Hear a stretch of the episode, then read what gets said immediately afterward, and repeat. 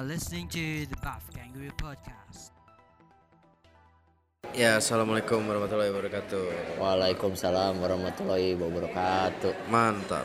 Hari ini gua sama tamu terhormat kita ya. Di depan muka gua ada sepupu gua. Ya ini keluarga Rosiat lah bertiga, Marehan di sebelah gua. Hmm. Ya itu Rosiat tuh keluarga gua ya guys. Jadi selamat datang Mario, apa kabar? Ya, selamat malam saudara-saudaraku. Ya, dikarenakan gue lagi nggak enak badan, gue kasih kerean aja karena gue belum ada ide mau nanya. Ya, hari ini benar-benar podcast judulnya podcast KKN ya guys. benar-benar nepotisme nih, hubungan saudara nih. Hmm. Nah, buat Mario nih, kan Ya. sebenarnya keluarga kita tuh nggak ada lah nih yang punya background kayak gini-gini nih, anime, meme atau segala macamnya. Ha. Lo sebenarnya dari awal tertarik tuh gimana sih? Dari awal tertarik, oh aw- awal tertariknya dulu gue mulai latihan tuh ketika gue masih kuliah. Zaman dulu tuh zamannya gue rajin banget tuh main bola tuh. Hmm. Nah terus gue cari latihan apa sih yang eh, apa namanya menantang secara fisik dan kalau nanti fisik gue makin bagus nanti kan gue main bolanya makin bagus gue kira gitu kan. Terus gue coba-cobalah datang ke gym Muay Thai. Nah waktu itu gue kuliah di Malaysia, gue datang ke gym Muay Thai. Ternyata yang gym yang gue datengin itu tempat latihan eh, timnas Muay Thai-nya Malaysia. Oke. Terus gue coba beberapa kali, oh kayaknya seru juga nih. Terus eh, tiba-tiba sama krunya dipanggil setelah gue kayak baru sebulan atau dua bulan latihan gitu. Eh lu pakai bahasa Thailand sih dia bilangnya. Buset ya. You you want to join the uh, team? You want to uh, sparring partner, sparring partner katanya gitu kan. Uh, terus oh ya udah boleh dah gue cobain dah gitu kan. Nah terus uh, ya udah akhirnya gue coba terus latihan sama tim nasionalnya sana.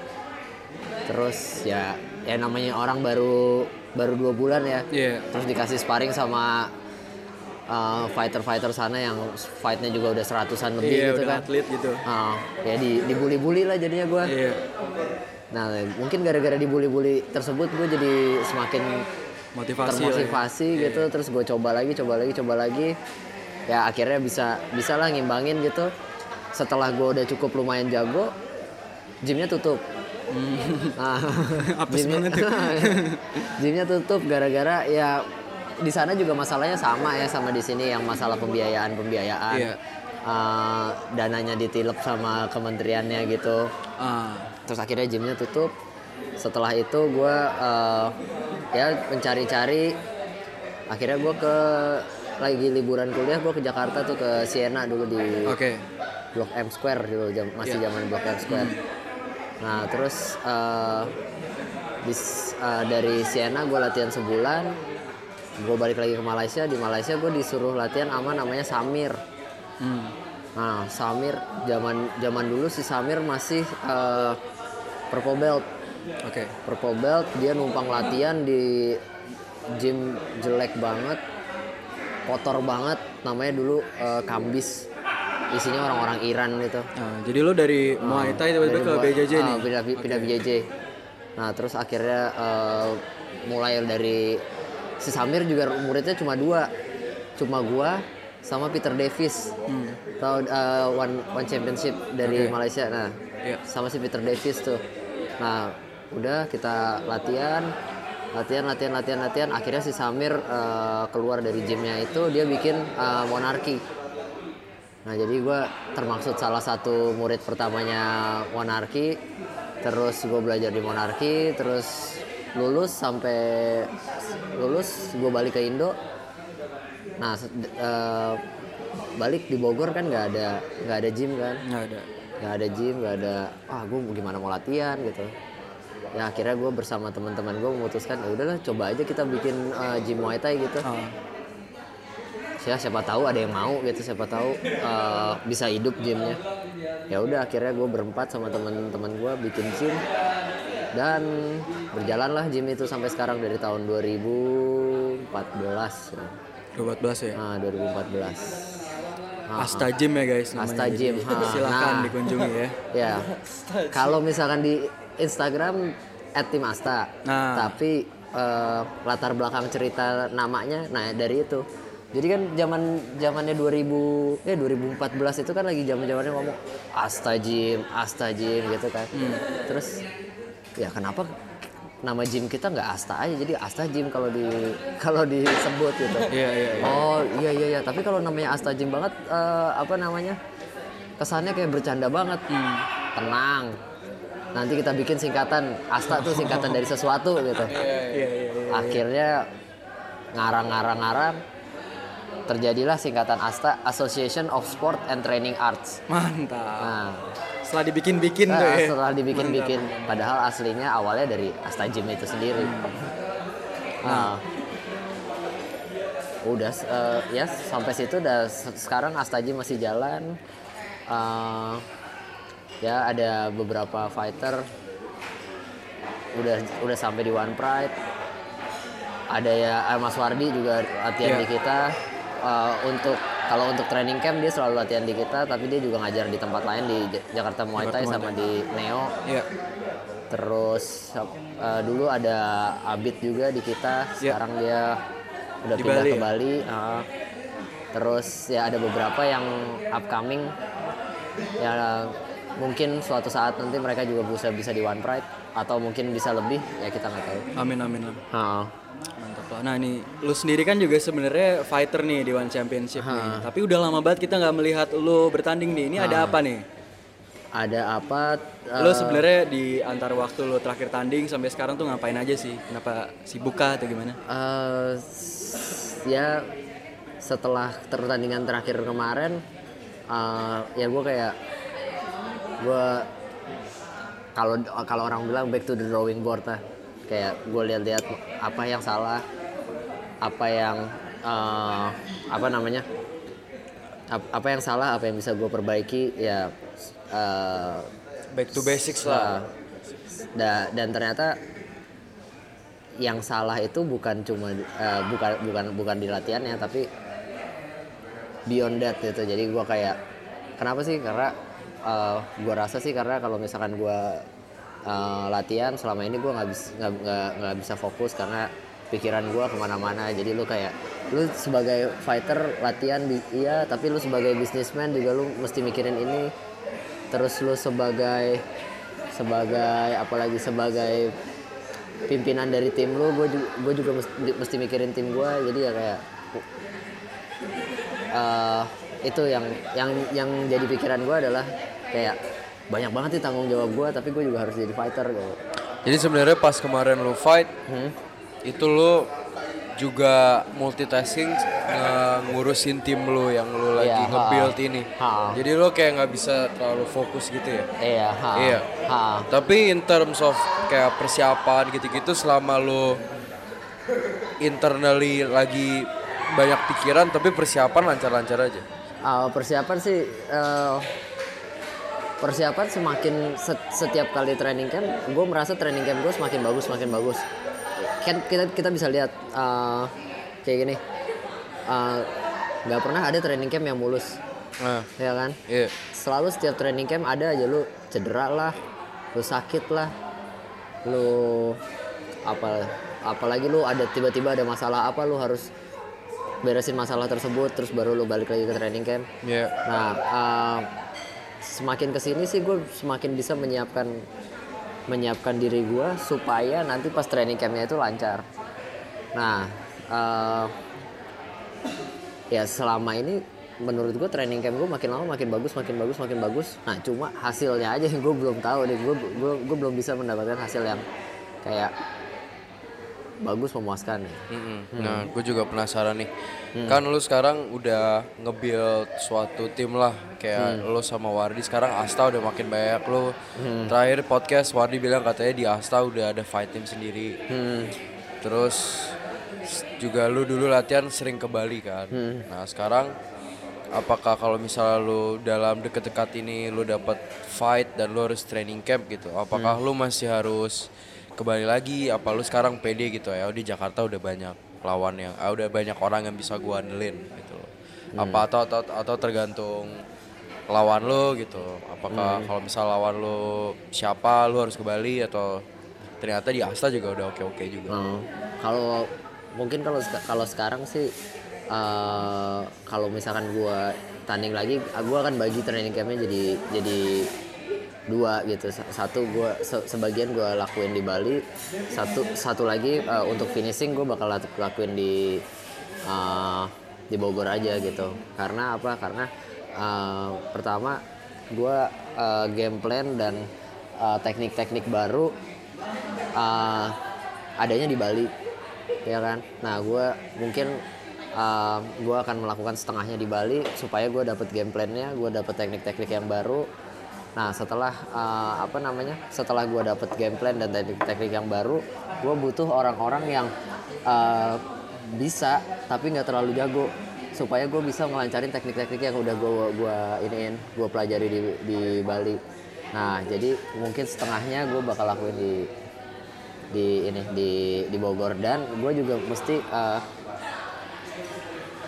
uh, apa namanya kesalah uh, bukan kesalahan ya kalau di di Bali itu kan orangnya lebih besar besar dan kuat kuat Iya, gitu kan iya, iya, iya. nah jadi ketika lo masuk ke setengah setengah uh, setengah bagian dari training camp yang udah menuju akhir lo perlu lawan orang yang lebih lebih apa ya lebih lemah-lemah supaya nanti conditioning lo ketika lo fight lebih bagus. lebih mantep ya ya ngerti gue ah. Tapi lu dapat feel juga gak sih? Kalau menurut gue juga kalau misalnya di Asta gitu yang lu udah nge-build kan lu nge-build tim lu dari nol kan. Terus sekarang kayak udah cukup lah gitu. Lu pasti lebih dapet feelnya kayak lu udah tahu si A B C Ah. orangnya kayak gimana kalau secara fisik gimana kalau nongkrong bareng gimana. Iya, ah, lebih iya. lebih nyaman juga gak sih? Jadi lu nggak kerasa camp rasanya kayak latihan sama teman-teman lu. Ah, ya kalau ya kalau yang ya emang bener-bener ya ka- kayak contoh ter, uh, fight fight camp bisa dibilang fight camp fight Iya. camp Mas Wardi kemarin Ah. itu uh, ya karena kita udah melakukan berka- berkali-kali itu udah relax banget gitu Uh, biasanya kalau lagi fight camp mana ada orang yang mau minum-minum pulang malam iya kak dan kemarin eh kita apa kalian bikin podcast sebelum podcast Masih ah, minum-minum. masih minum-minum. itu masih itu itu eh, itu di dalam fight camp. Terus ada satu hari juga waktu itu gue sama Mas Wardi eh, hari hari Jumat gue inget. Jadi kita eh, oke deh besok Sabtu kita liburin aja mas gitu kan tapi hari ini eh, kita petnya kita banyakin habis itu kita sparring oke oke siap siap kata Mas Wardi gitu kan. Akhirnya kita pet eh, lumayan tuh lama tuh. Jadi kalau misalkan kita pet tuh biasanya 5 menit kali 5 istirahat satu menit tapi istirahatnya tetap eh, nggak dipakai nggak dipakai istirahat ya tetap aja pet. Jadi total kayak 30 menit pet nonstop. Habis itu minum sedikit habis itu sparring kita 5 kali 5 juga. Istirahatnya dipakai sparring juga. Jadi sparring 30 menit nonstop. Setelah itu udah udah capek banget kan? Terus kita duduk berdua. Mas kayaknya pesen bir enak nih mas. Dan akhirnya kita ngebir di tengah-tengah fight camp. Nah itu dia kayak ini karena kalau karena gue sama Mas Wardi udah kayak biasa banget. Jadi ya eh, fight campnya juga kerasa lebih lebih nyaman dan lebih apa ya friendly gitu Iya ya. lebih Ah. friendly. Gue juga lebih rasa kayaknya kalau Ah. fighter mau fight camp itu jangan terlalu maksain latihan sih kebanyakan lo harus enjoy juga sih ya. Hmm. Iya, harusnya. ah. Dibanding lo harus kayak ya gue ngejar target ini ngejar target ini kayak Ah, bawa santai sih sebenarnya ya. Iya. Nah ngomong-ngomong kalau di Asta itu kalau kemarin Wardi fight ada head coach nggak sih atau lu sendiri head coach? Head coach uh, ya uh, di Asta head coachnya uh, siapa pun yang tanding head coachnya uh, jadinya gue Oh, Oke. Uh, jadi gue yang uh, biasa pekerjaannya gue yang ngeliatin lawannya gue yang atur strateginya gue yang nentuin menu latihannya uh, apalagi kalau makanan kita sih nggak sampai ya nggak nggak sampai ngatur-ngatur makanan ya.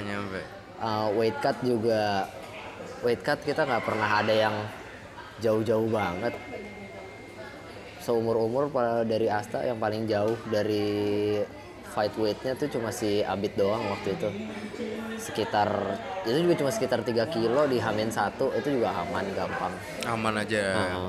Nah, ini sekalian kita pertanyain pertandingan Wardi kemarin yang dibilang orang cukup kontroversial. nah Eh, sebagai lu head coach nih dan lu juga yang kondrin kan lu juga ada di eh, One Pride nih. Nah. Nih, lu tanya dah Nan. Ya itu kan yang diperdebatkan kan tuh sebenarnya tendangannya mengenai groinnya Mas Wardi apa enggak kan? ah Nah itu setelah fightnya ada yang dibilang nggak sama Mas Wardi gitu? Tadi emang kena atau gimana sih? Oh, kalau soal itu jadi gini, ketika apa namanya? tendangannya kena kalau misalkan lu ada di sekitaran cage itu, Ah. lu pasti nyadar itu tuh kena kena groin guard. Di TV Karena juga kan ya, sebenarnya kelihatan sih. Karena bunyinya juga udah Oh, udah beda kedengeran kan. ya? Ah, kan oke. kan lu kan lu bisa bedain kan mana yang kena daging, mana yang kena cup. Iya iya. Nah iya. itu udah jelas banget itu bunyinya bunyi cup. Hmm. Nah yang yang gua yang gua bingungin adalah ya mereka semua juga kan dari timnya dari timnya Jeremy juga ada di sekitar situ mereka juga Iya. mestinya denger dong Hmm. bunyinya beda. Nah cuma bedanya kalau tim uh, cornernya Jeremy dia berdirinya di belakangnya Mas Wardi. Oke. Nah jadi dia nggak Nggak terlalu dia- kelihatan mereka lah ya. mereka nggak bisa lihat Iya. Ha, itunya gimana dan kalau emang dilihat dari dari apa namanya dari tayangan ulang juga ya ya kelihatan sih kena kena groin abis itu tapi Kena uh, juga. finishnya di perut Iya.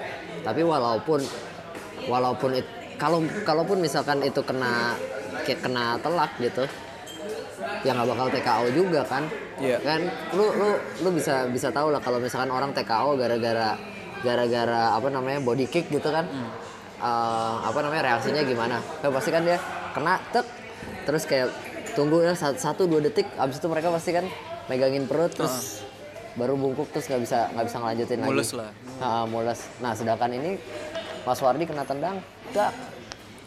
Ya dia cuma mundur, benerin celananya, terus udah mulai lagi. Hmm. Iya kan? Iya. Hmm. Berarti ya ya nggak bakal TKO juga gitu dari dari tendangan itu. Iya. Hmm. Iya Justru yang mungkin TKO malah menurut gue dari yang hook kanannya itu. Oh Cuma iya. ya Udah sempet oleng ya. Ha-ha. Ah. Cuma ya emang eh, Mas Wardi ya bukan manusia biasa ya. Manusia luar biasa ya. manusia luar biasa. Ah, dia ya dia dia dia manusia luar biasa sih dia.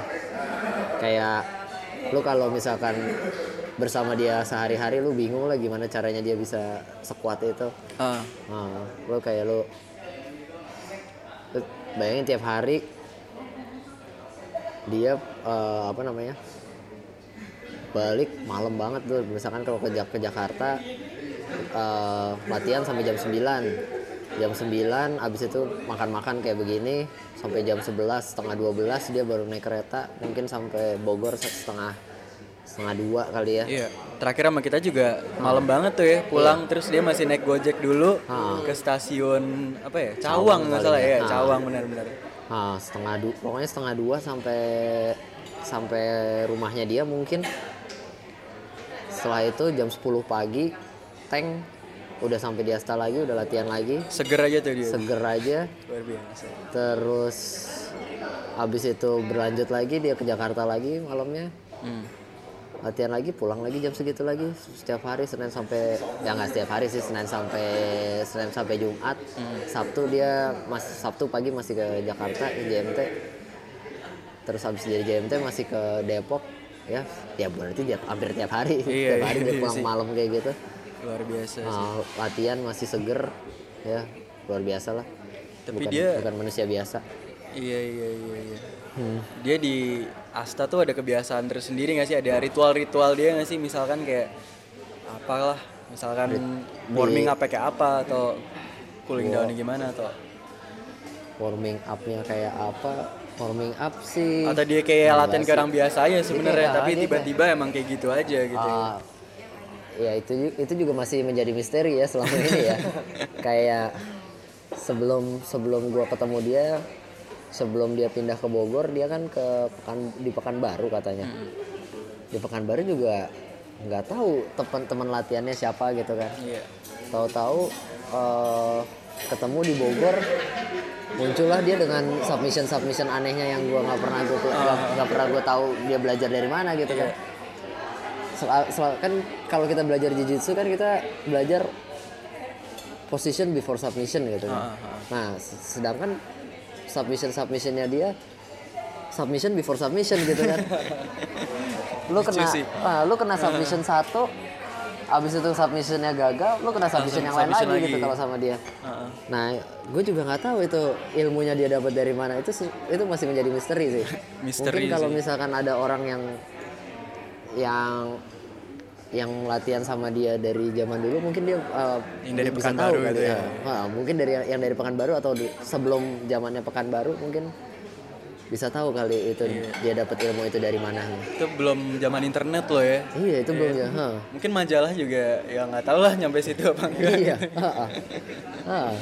nggak tahu Nah, ngomong-ngomong Mas Suwardi lagi nih pas di fight kemarin, kan gue denger-denger ada kericuhan juga lah ya. Nah. Nah itu tuh gimana sih kan gue juga nggak melihat langsung di TV, gue juga nggak lihat, Ah. cuman denger desas-desusnya aja nih. Nah itu Hmm. apa sih di TKP itu gimana?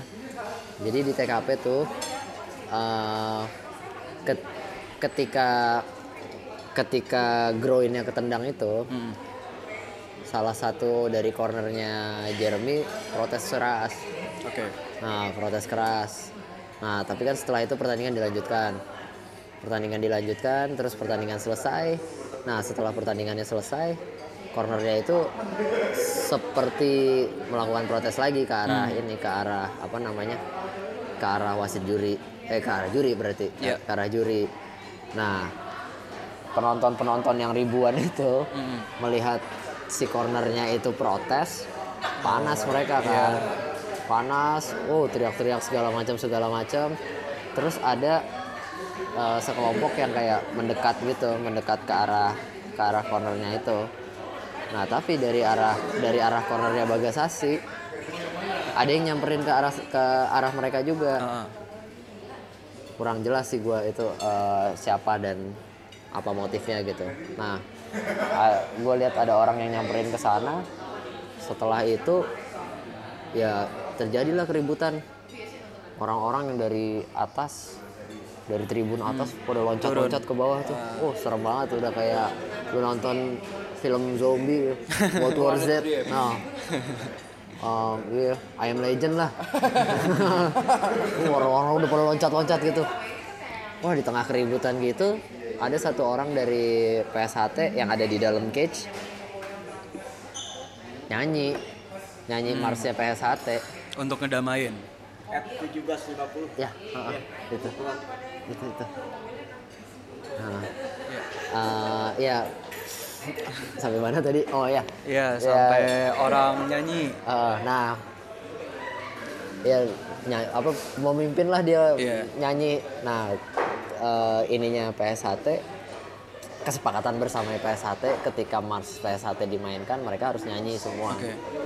Nah, dalam kondisi mereka sedang menyanyi itu ada satu orang dari dari anggota PSHT yang la- lagi dipegangin dipegang nggak dipegangin sama security.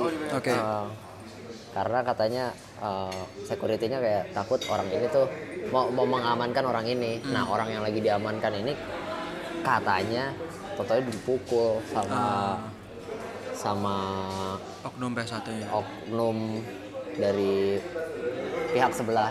Oh, oke. Ah, ah. Dan terjadilah keributan. Setelah itu eh, satu tim apa namanya satu tim Bagasasi dibawa ke belakang.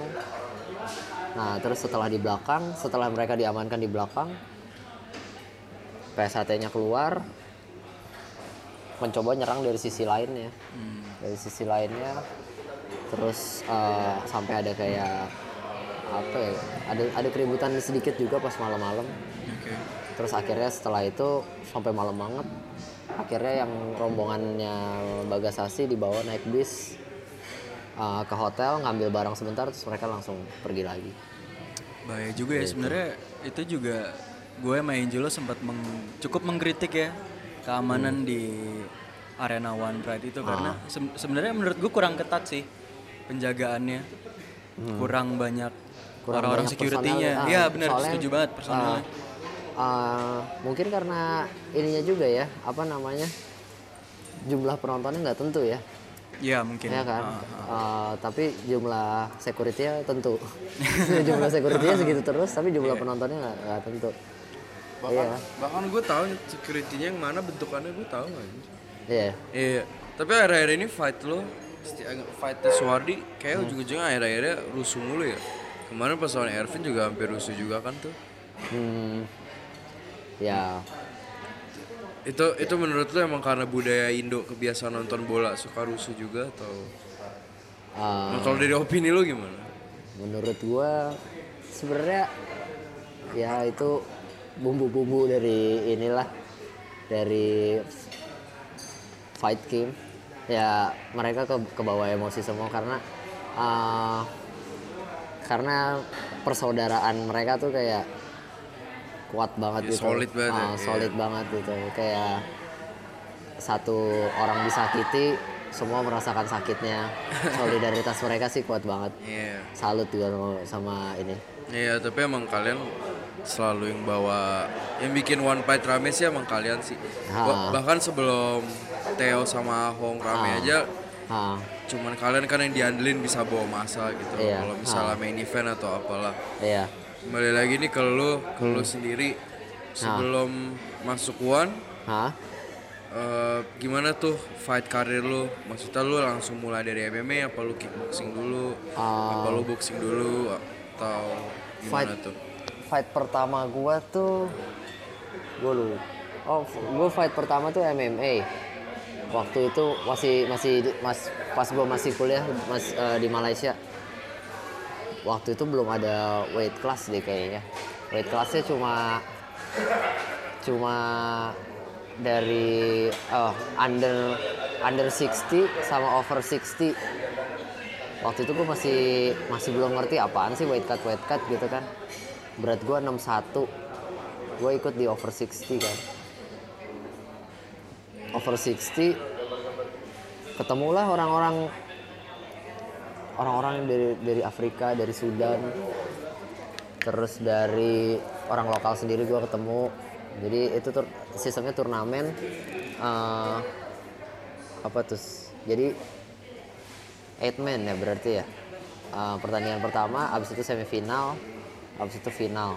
Ya berarti eight man turnamen. Nah gue ikutan di situ gue menang pertandingan pertama masuk ke semifinal semifinal gue lawan orang Sudan super besar. Nggak tahu mungkin 80 kilo kali ya waktu itu. Heeh. terus ya waktu itu waktu awal-awal gue cuma cuma bisa triangle choke doang. Iya. gue dapet triangle choke. Dan karena berat dia berat dia 80-an kilo kali ya waktu itu ya. Terus udah gitu afro-nya gede banget.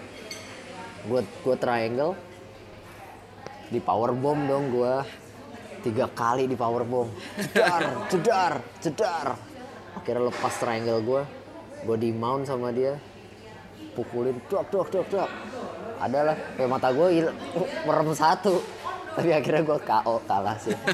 Itu fight fight gue awal-awal tuh. Tapi berkesan ya, berkesan. berkesan berkesan banget. Nah setelah itu gue oke kalau mau fight gue mau gue mau di batas atas weightnya nggak mau gue jadi di batas bawah lah jangan sampai berat soalnya Berat, berat, Ah. berat. Terus gimana tuh? Terus Terus, setelah gua fight MMA itu gue coba-coba ke kickboxing kan kickboxing dari kickboxing uh, dari dulu kickboxing tuh belum ada yang kalau kalau kayak sekarang kan banyak kayak Satria fight yang Iya. amatir-amatir gitu. Iya. nah dulu dulu tuh belum nggak banyak deh kayaknya amatir. Terus akhirnya gue ikut langsung pro. Itu juga lucu tuh waktu itu. Gue latihan di di Siena. Uh, sama siapa gue lupa. Sama seseorang gitu. Eh bang saya mau tanding uh, nanti di Bandung gitu. Oh ya udah sini deh saya latih gitu kan. Akhirnya kita, gue latihan sama dia terus eh, dia bilang iya nanti juga saya mau main di Bandung gitu kan. Gue latihan gue dipegangin pet sama dia setiap kali gue latihan dipegangin pet sama dia. Terus akhirnya ketemu di Bandung. Pas pengumuman siapa lawan siapa lawan siapa? Gue lawan pelatih gue wah gue nggak enak banget itu Iya, iya, terus? Terus akhirnya ya, ya udah tanding ya tanding aja tanding tanding tanding menang setelah itu. Terus setelah itu gue tanding lagi eh, di apa ya dulu tuh Siena Siena apa gitu namanya gue lupa acara-acara nah, member-memberan acara gitu. bu- bukan member tapi pro Bukan ya? fight fightnya pro Eh, Siena fight 2000. Siena Fight zaman Sino Eh, yang jadi juri Sino. Iya, Sino, Iya kan, eh, ya kan. ju- iya. jurinya Sino, Sino Max sama. Max, Oh, iya. itu, itu juga orangnya Itu juga zaman sampai dulu. sekarang ya. Ah, Iya, gue gue main di situ lawannya orang Bandung eh, debut debut MMA gue di Indonesia Hmm. menang di situ. Terus berikutnya apa lagi ya? Terus ya setelah itu MMA semua sih. MMA Terus semua. lu sempet lawan Bobby kan di BC.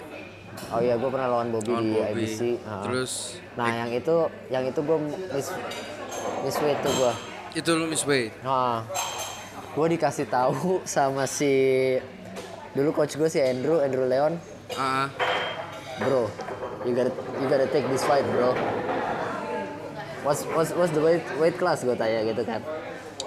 It's 59. Hah, 59. Oke, I can make it. I can make it 59. Ternyata pas eh, muncul kontraknya 57. Gue udah gue gue udah sampai sampai sana berat gue masih 59 tuh. Udah gue udah mas, udah masuk 59 iya.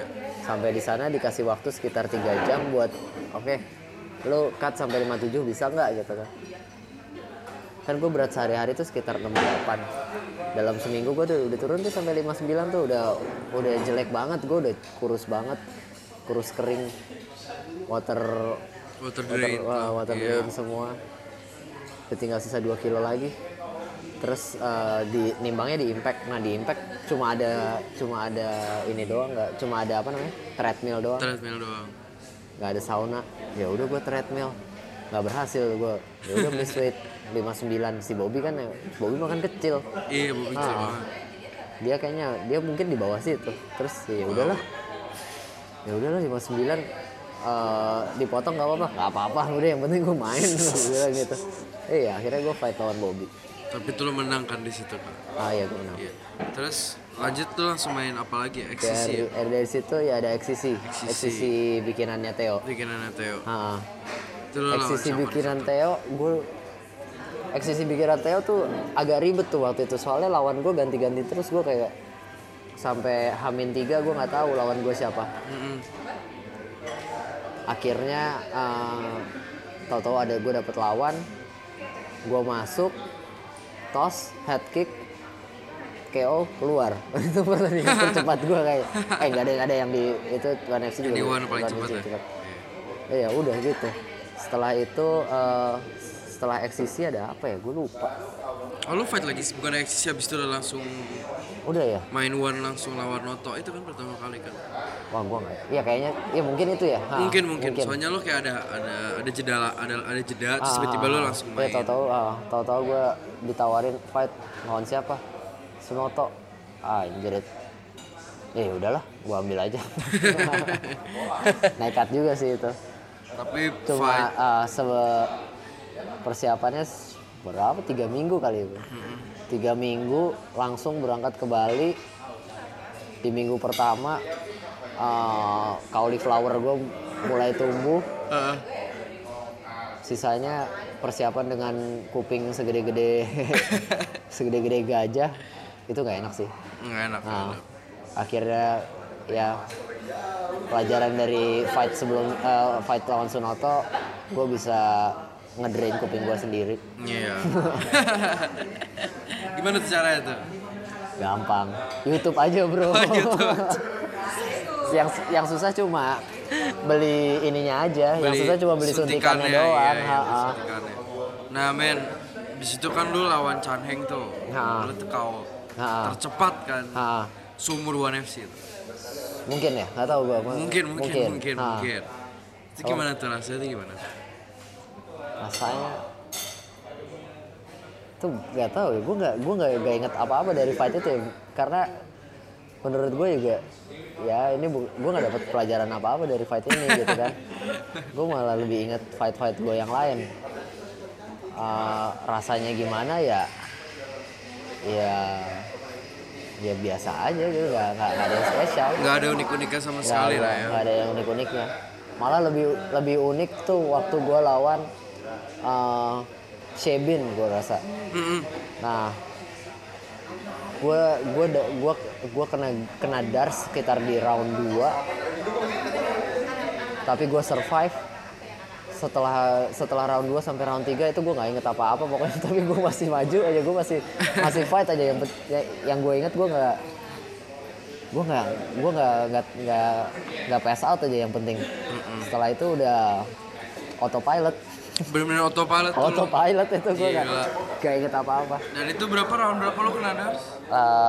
Gue kena dars di round 2 jadi round Awal. 3 lo bener-bener udah ah round lo 3 dengerin corner pun udah ah, udah nggak denger kayaknya. Udah skip aja udah bener-bener nge-skip ya. Ah, ah, Nah terus terakhir gue pengen nanya juga nih gue penasaran. Soalnya juga banyak orang yang juga pengen nanya ke lo.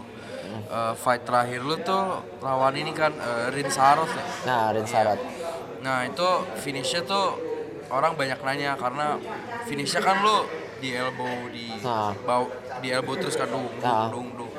Ter- ter- banyak orang bilang kayak kok Mario nahan terus mau coba take down terus. ah Kenapa nggak pas di elbow kayak langsung cabut atau gimana Hmm. gitu? Menurut lu gimana pas apa yang lu alamin selama pas lu fight itu? Yang pas lu fight tuh karena pada round 1 lu udah dominan, udah benar-benar dapet Ah. takedown, lu dapet position. ah Tapi kenapa pas di corner di ring itu lu maksa untuk dapet takedown sampai dia akhirnya ngelbow banyak kesempatan lu cabut, hmm. tapi lu nggak cabut-cabut, lu maksain untuk dapet double leg itu. eh itu juga gua apa ya gue nah di fight itu juga kayaknya gue udah autopilot juga dia masuknya Oh, deh. udah autopilot juga ya. ah gue kayak di round round satu round dua ya gue berdarah banyak banget Round 2. Round dua, Karena ya? round 1 lu benar-benar bersih. Lu Ah. benar-benar wah dia bisa menang nih Mario nih. Udah Ah. gua udah ngomong gitu. ah Ah. eh ra- ra- round 2 eh ra- pokoknya gue berdarah banyak banget gue kira nggak nggak pengaruh apa apa ya Mm-mm. ternyata kalau lu berdarah banyak itu ngaruh juga lu kayak ya kayak orang mabuk jadinya Iya. Ah, nah, Terus vision lu ah, kayak vision, ketutup ah, vision kan, gua iya. ketutup hampir totally ketutup itu terus eh, eh, setelah ya set- setelah itu gue sempet berdiri men tendangan dia kenceng banget lu kayak anjing ini, ini orang tendang kenceng banget mana, mana panjang banget lagi Iya, dia panjang. gue liat gue waktu itu ke- ketendang sekali terus eh berapa kali? Gue beberapa kali gue ketendang. Terus setelah gue ketendang oke gue nggak mau lagi gue nerima tendangan dia. Udah gue coba aja take down gitu kan. Tap, gue take down. Kalau nggak salah tuh ada ada ada salah satu take down gue yang tangan gue tuh uh, reach over tali gitu tuh. Hmm, oke. Nah, jadi pas gua mau tarik, nyangkut, gua tarik, nyangkut, gua tarik, nyangkut. Terus yang di situ ada ya lu kayak lu lu ngerasain lah godaannya. Dia udah keangkat sedikit, tapi nggak bisa nggak jatuh-jatuh. Iya, iya, iya. Dia udah keangkat sedikit nggak jatuh-jatuh. Ya terus ya gua, gua kira gua bisa, gua, gua kira gua masih masih bisa eh, ngelanjutin itu. Ter- oh ternyata elbownya juga Batu lumayan. juga ternyata Ah, dia ya. lumayan juga elbownya. Ah. Iya lumayan juga. Ah. Tapi ya keren lah lu bisa autopilot itu. iya iya iya iya men autopilot autopilot sesuatu yang mengasihkan iya Nah sekarang dari lu mungkin belum beruntung ya akhir-akhir ini karir lu gitu. Nah. Yang bikin lu semangat kayak oh next gue bisa atau next gue harus latihan lebih banyak lagi nih. hmm. Ada support system lu nggak kayak misalnya cewek lu atau kayak teman-teman lu di Asta gitu. Pasti kan ada kan sesuatu pasti kan ya, ya pastilah kalau lu ngalamin kekalahan pasti lu down kan. Ah. Tapi yang nyemangatin lu itu apa gitu. Tu- Dan tujuan lu tuh sebenarnya apa gitu. Oh, ya, ya, ya bisa dibilang support system gue ya, ya cewek gue, cewek gue udah bersama gue dari lima tahun yang lalu berarti ya, udah dari dari zaman zaman dari zaman zaman sebelum eksisi kali udah dari zaman zaman Siena kali ya Hmm, lama juga. ah udah, Iya. udah lama. Terus eh, ya dia juga kayak ayo dong lu latihan lagi dong lu latihan lagi dong lu ayo dong coba lagi coba lagi coba lagi. Oh gila hebat banget dia selama ini nggak nggak nggak nyerah gitu. Oh gue juga. Dengan itu juga gue kayak oh gue nggak gue nggak bakal nyerah gue nggak bakal nyerah. Terus teman-teman gue juga teman-teman dari dari JMT JMT orangnya itu itu terus dari dulu Mm-mm. Emang iya sih benar sih. Ah, Iya. orang-orangnya itu, itu terus juga dari dulu teman-teman di Asta juga yang orangnya itu, itu terus juga dari dulu mereka juga mereka masih mereka percaya sama gue mereka percaya gue apa eh, expertise gue pengalaman gue oh ya udah kalau mereka percaya sama gue kenapa gue nggak percaya sama diri gue sendiri Ah, I see, I see. Ah, Nah sekarang pertanyaan gue terakhir sebelum gue operkenan nih. Hmm. Dari kita kalau ketemu lu selalu curcol-curcol tentang kehidupan di luar fight lu. nah Next buat Mario Satya Wirawan nih apa nih? next buat Mario Satya Wirawan Eh, biarlah itu menjadi misteri ya Iya. Ya itu itu itu misteri buat lu semua dan sebenarnya misteri juga buat gua Mantap ya guys, kita tunggu aja nih misterinya nih. Hmm. Nah, tapi selama kita ngobrol-ngobrol tadi udah ngobrol tadi tentang Mas Wardi, tentang lu juga. nah Lo nih setelah selama ini sebenarnya menemukan lo lebih nyaman jadi fighter apa lo jadi head coach atau jadi pengurus Asta bagaimana sih? Setelah selama ini Atau mungkin di luar itu ternyata lu lebih senang kerjaan lain atau lu lebih menikmati hidup lu di luar cage. gitu. eh, ya gue gue merasa merasa ya gue gue cukup senang dengan dengan semua peran yang gue jalanin sekarang ini sebagai fighter sebagai coach sebagai pengusaha gym Eh, semua gue gue gue gue gue nikmatin karena setelah apa namanya setelah berjalannya waktu gue juga kayak kalau misalkan gua fight doang kayaknya ada yang kurang gitu. Kayak gue gue pernah coba gue eh, apa namanya gue fight apa persiapan buat fight tanpa gue mikirin bisnis gue tanpa gue mikirin orang lain. Kok kayak eh, pas pas jam istirahat gue bingung gue mesti ngapain lagi ya? Masa hidup hi- hidup gue dari dari dari anggap anggapan 16 jam hi- hidup lu 8 jam eh 24 jam satu hari 8 jam udah dipakai tidur 16 jam 18 eh 16 jam hidup lu uh, dipakai latihan sekitar uh, 6 jam dalam, dalam sehari 10 jam sisanya lu ngapain gitu? Iya, iya, iya. terus ah tapi gue juga menikmati gue melakukan semua itu ya mungkin yang harus diubah ya eh, seberapa terlibatnya gue dalam hal-hal tersebut itu mungkin eh, kalau misalkan gue jadi head coach gue gue harus mengurangi ya mungkin gue nggak apa namanya ya udah cukup cukup mer- merhatiin yang latihan aja. Gue nggak harus pegang pet atau apa.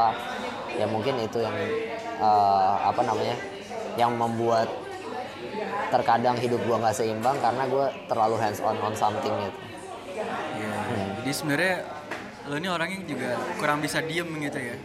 Lebih suka sibuk gitu kan. eh gue su gue suka banget gue menikmati banget jadi orang sibuk kayaknya Di mana orang-orang sebenarnya pengen nyantai tapi ini orang pengen sibuk gitu. Ya. ah, ah. kayak kayak ya gue bener-bener nggak bisa ya nggak bisa diam gitu kalau misalkan lu kayak jam 8 malam udah di rumah gue bukannya bisa santai gue malah bingung anjir gue jam 8 udah sampai rumah ngapain lagi gitu kayaknya gue harus pulang sampai rumah tuh udah bener-bener capek jadi gue tinggal makan mandi tidur oh. Iya sih. Daripada waktu habis cuman nge-scroll nge-scroll Instagram gitu ya. ah iya ah. bahaya banget itu bahaya banget Bahaya tuh bisa ngelitnya ke macem-macem tuh. Ah, bahaya bahaya ah, bahaya terutama rasa tapi terkadang eh, iri juga bahaya tuh. Kayak misalkan lo gini lu lagi lu lu bangun eh, apa namanya lagi siang-siang gitu nih. Siang-siang lu lihat lihat Instagram tuh terus lu lihat temen lu baru bangun jam 10 terus lu eh, terus temen lu bingung milih baju milih baju ternyata mereka cuma bingung milih baju buat pergi jalan-jalan sama teman-temannya gitu kan iri kan lu kayak anjir gue dari pagi udah mesti kerja dia bangun siang mesti cuma jalan-jalan Iya. ah, Sumber keirian juga ah, sih. sumber keirian itu, itu bahaya itu Ah, Jadi hidup lo nggak pernah puas lah rasanya. nah Jadi ada ya ada positifnya juga ya Ada jadi orang positifnya juga, pengen ah. sibuk kayak Mario ini guys. ya kira-kira itu aja sih hari ini ya. Mudah-mudahan podcast hari ini di antara saudara-saudara saya ini cukup informatif dan menemani kalian di mana pun kalian berada, kalian yang ngapain aja. Sebelumnya follow terus Buff Kangaroo Podcast di Instagram at buffkangaroo.pod juga di Spotify Buff Kangaroo Podcast. YouTube subscribe guys. Kita ada hampir 5 per- 500 subscriber saat ini ya. Bantu kita terus sampai 1000 subscribers. Dan Mario ada Instagram yang bisa di follow Eh, ya follow Instagram gue at Mario Wirawan sama follow juga at tim Asta tim tim underscore Asta. Mantap ya. Ya. Ada lagi yang mau disampaikan? Eh, udah itu aja. Nggak ada hal lain. Kalau mau ketemu Mario bisa di Asta, boleh tahu alamatnya di mana tuh dan di mana itu? Asta di Bogor Jalan Bina Marga 1 nomor 1 restoran Dead by Chocolate lantai paling atas. Atau bisa juga kadang-kadang gua ada di JMT Rabu Jumat di kelasnya Mas Wardi. Jam 19.30 Dan juga kalau setiap Natalan kalau siap bisa Natalan, ketemu ah, kita bertiga guys di Salemba Di ya guys. Kita Ah. nggak mau ngasih alamat, kalian cari tahu sendiri aja. Oke, di Salemba kita bertiga bisa meet and greet. Terima kasih, sampai jumpa.